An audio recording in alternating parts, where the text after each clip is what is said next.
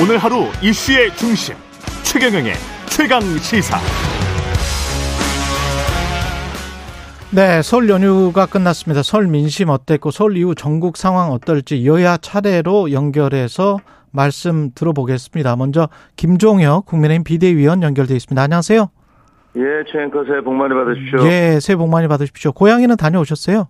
아, 저는 뭐 일산에서 지금 거의 30년 가까이 살고 있어서 아, 그러시구나. 예, 저희 형님이 또 서울에 계시기 때문에 예. 고향이라고 하기는 좀 어렵죠. 아, 그렇군요. 일산이 고향이시네요, 그러면. 사실상 그렇게 됐습니다. 예. 수도권 민심을 좀 들어보셨을 것 같은데 어떠십니까? 근데요, 요즘은 예. 사실은 설민심이라는 게 음. 별로 적용이 안 되는 것 같아요.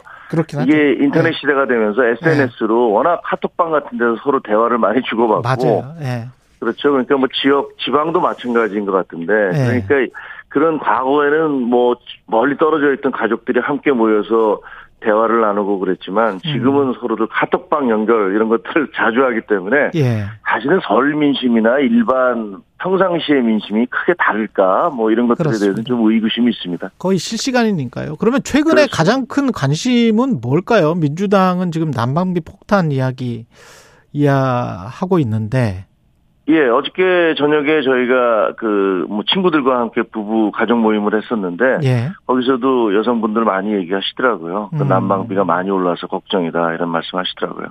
근데 이게 저도 뉴스 언박싱에서 이야기를 했습니다만 이게 자유시장 경제에 어쩔 수 없는 현상인 것 같긴 한데 여야는 이제 서로 이제 남탓 공방을 하고 있는 거거든요.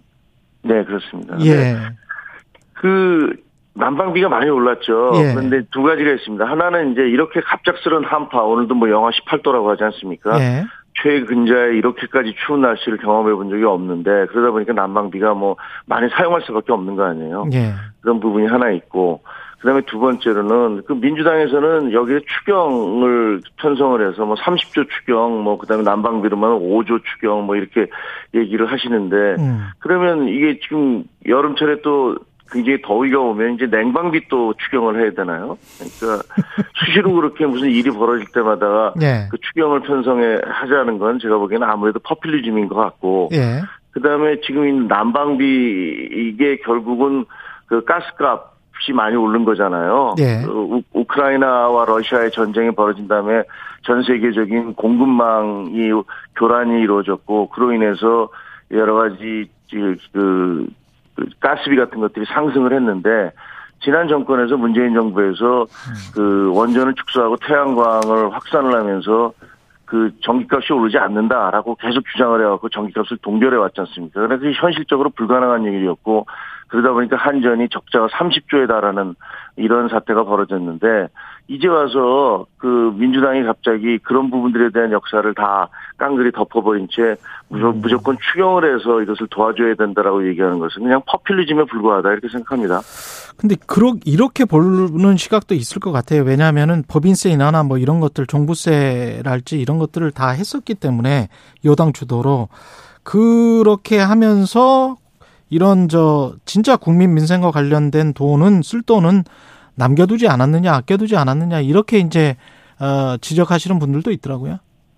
아껴두지 않았다는 게 무슨 말씀인지 모르는데 예. 지금 현재 우리가 문재인 정부 때 코로나로 인해서 정부 돈을 많이 풀었잖아요. 그게 뭐 불가피한 측면도 있었습니다만 그로 인해서 지금 전 세계적으로 물가가 상승하니까 전부 다, 다 고금리 상태로 들어갔단 말이에요. 예. 그래서 우리가 굉장히 힘들어진 건데 여기다가 지금 당장은 허리띠를 졸라매더라도 이것을 극복해야 되는데 돈을 풀어서 이 부분을 해결해야 하겠다고 얘기하면 악순환이 또 벌어지겠죠. 물가가 상승하고 금리는 또 계속 올라가고 그럼 이게 근본적인 해결책은 되지 않을 겁니다. 음. 그런데 예를 들어서 지금 얘기하신 대로 뭐 종부세라든가 또 저쪽에서는 뭐 횡재세라는 얘기도 하던데 예. 민주당에서는 그 세금은 세금 정책이고요. 예. 세금 정책을 가지고 뭐 누구를 혼내주기 위해서 이런 식의 그 정책을 쓰는 것은 옳지 않다고 생각을 합니다. 예. 기본적으로 전체적인 경제의 틀을 생각하면서 균형을 맞추려는 노력이 필요하다고 저는 봅니다.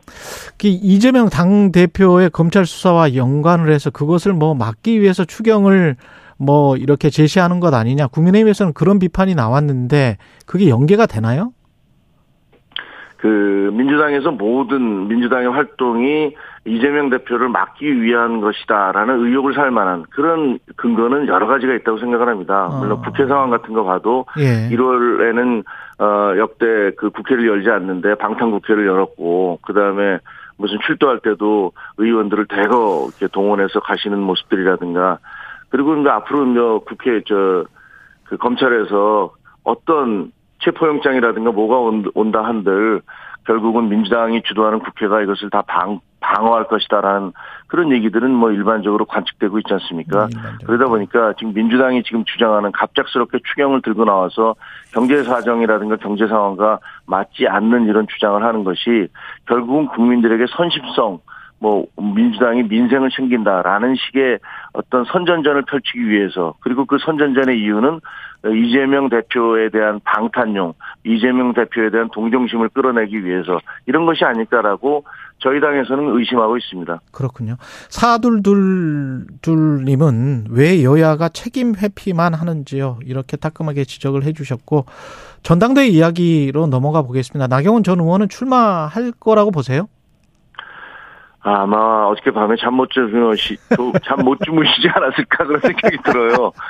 사실 제가 어제 저 그쪽에 있는 아는 분들한테 취재를 좀 해보니까 아, 예. 어제 의견을 표시하겠다라는 얘기도 있었어요. 음, 그랬는데 보니까 어제는 의견을 표시하시지 않으셨고 뭐 예. 페북 같은 거를 통해서 의견을 표시할 거다라는 얘기가 있었는데 어, 표시하지 않았고 오늘 어제 보니까 공개적으로 11시에 입장을 표명하겠다 당사에서 이렇게 얘기를 하셨더라고요. 예. 어, 저는 아마 그 출마하는 쪽으로 결정하지 않을까 이렇게 생각이 드는데 예. 그 내부 얘기를 들어보니까 찬성과 반대가 격렬하게 갈려 있다고 하더라고요. 음, 나가면 안 된다. 예. 아, 나가면 정말로 대통령과 완전히 척을 지는 것이다. 이렇게 하는 쪽도 있고 예. 또그 반대 쪽에서는 지금 중단한다면 당신의 정치 생명은 완전히 끝난다. 음, 이렇게 말하는 쪽도 있어서 양쪽의 의견이 격렬하게 충돌하는데 결국은 나경원 대표가 본인이 결정하겠다 이렇게 얘기를 하셨다는 거잖아요. 그렇죠. 예. 예, 아마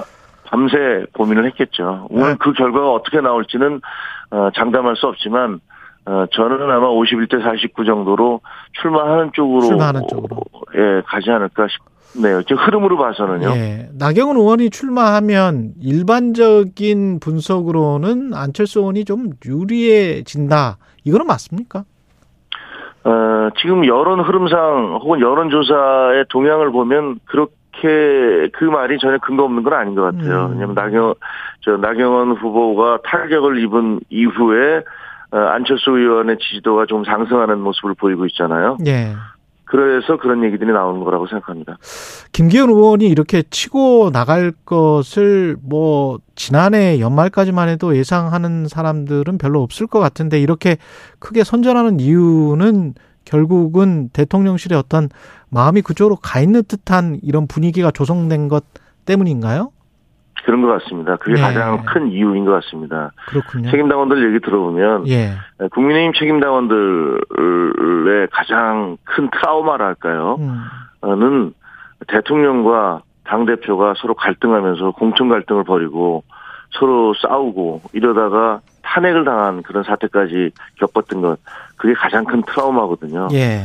그래서 어떻게 해서든지 당 대표와 대통령이 서로 갈등하면 안 되겠다 이런 생각들을 가지고 계신 것 같아요 많은 분들이. 예.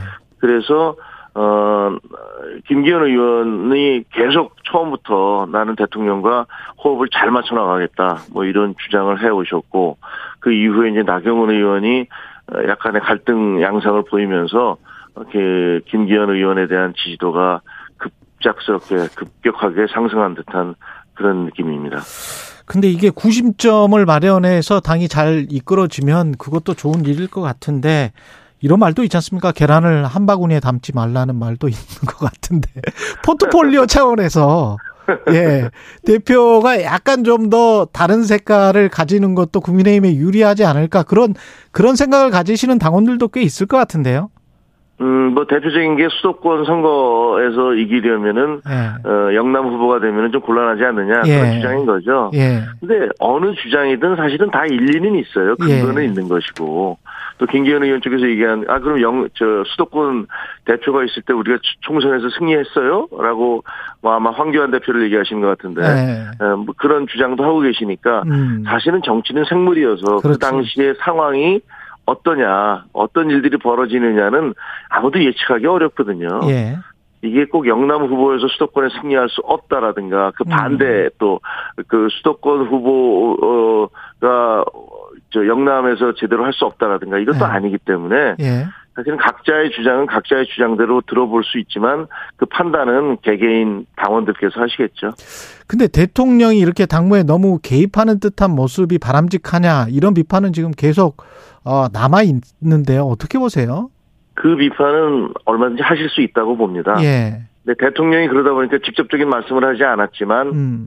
그 주변에 있는 뭐 비서실장이라든가 혹은 만나고 온 분들이 이제 대통령의 뜻이 나에게 있다라고 얘기를 하면서 어, 주장을 하고 계신 거잖아요. 음. 어, 이런 부분들에 대해서 너무 과도하지 않도록 하는 것이 중요하다라고 생각을 합니다. 대통령도 사람이기 때문에 본인이 누구를 더 선호하는 선호도가 없을 수는 없겠죠. 음. 과거에 어, 그 서청원 대표하고 김문성 대표 두 분에 대해서 그 대표 경선이 벌어졌을 때 박근혜 전 대통령 같은 경우는 서청원 대표를 어, 정말 대놓고 밀으셨는데 예. 그 결과가 좀 반대로 나오긴 했습니다만 에, 지금 뭐 지적하신 대로 또 우려하시는 대로 대통령이 아주 공개적이고 직접적으로 그런 당무에 언급을 하는 것은 옳지 않다. 아, 좋지 않다라고 생각합니다. 그러니까 대통령의 복심을 읽고 추- 초선 의원들이 나경원 전 의원을 향해서 비판했던 성명서 관련해서 이재호 국민의힘 상임고문이 집단 린치다, 깡패들도 아니고 철없는 짓이다. 오히려 공천을 주면 안 된다. 뭐 이런 이야기를 했단 말이죠. 이, 이게 이제 좀 과도했다. 윤심 눈치 보기가 뭐 이런 비판인 것 같은데 여기에는 동의하십니까? 저는 그 초선 의원들이 그런 성명은 안 냈으면 좋았겠다라는 생각을 하지만 예. 근데 동시에 거기에 대해서 집단 린치 깡패라는 식으로 표현을 하시는 것도 좀 과하다. 당에서 서로 그러네. 어떻게 보면 예. 선거 때잖아요. 예. 선거 때니까 예. 이건 저희뿐만이 아니고 민주당도 이낙연, 이재명 두 분의 뭐 다툼 때도 그랬고 옛날에 문재인, 이재명 두 분의 다툼 때도 마찬가지였지만 예. 선거를 치르다 보면 당내 경선도 그 다른 당과의 경선 못지않게 혹은 그보다 더 심한 경우가 적지 않거든요. 그렇죠. 예.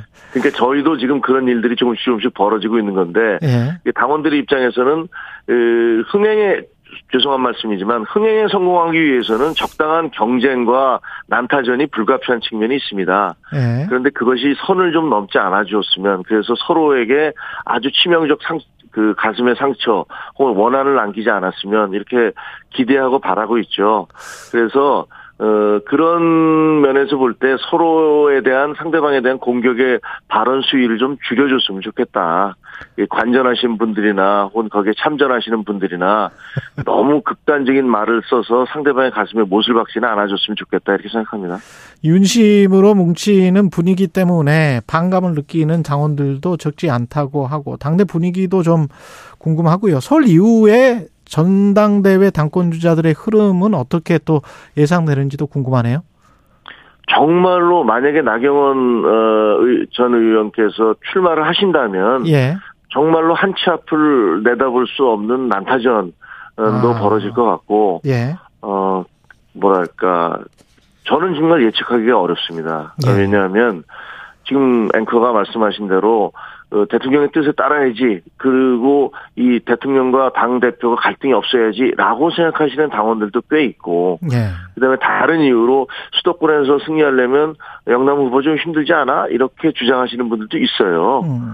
어 그리고 또 아니 너무 일방적으로 나경원 후보 공격하는 건 좀 치사하지 않아 이렇게 얘기하시는 분들도 있고요. 예. 그런 각자의 흐름들이 다 있기 때문에 그것들이 과연 앞으로 약 한 달 남짓한 기간 선거 2월 2일부터 3일까지 이제 등록을 하잖아요 후보 등록 예. 그리고 3월 8일까지면 약 한 달 정도인데 그 기간 동안에 어떤 식의 엎치락 뒤치락이 벌어질지는 사실은 예측하기가 어렵습니다. 요 짧게 이거 한 가지만 마지막으로 해요. 윤석열 대통령이 순방 중에 나온 아랍에미리트 적은 이란 이 발언 발언 관련해서 대통령이 직접 뭐 코멘트를 한다거나 또는 특사를 보낸다. 정동영 전 장관은 그런 주장을 하던데 어떻게 보세요?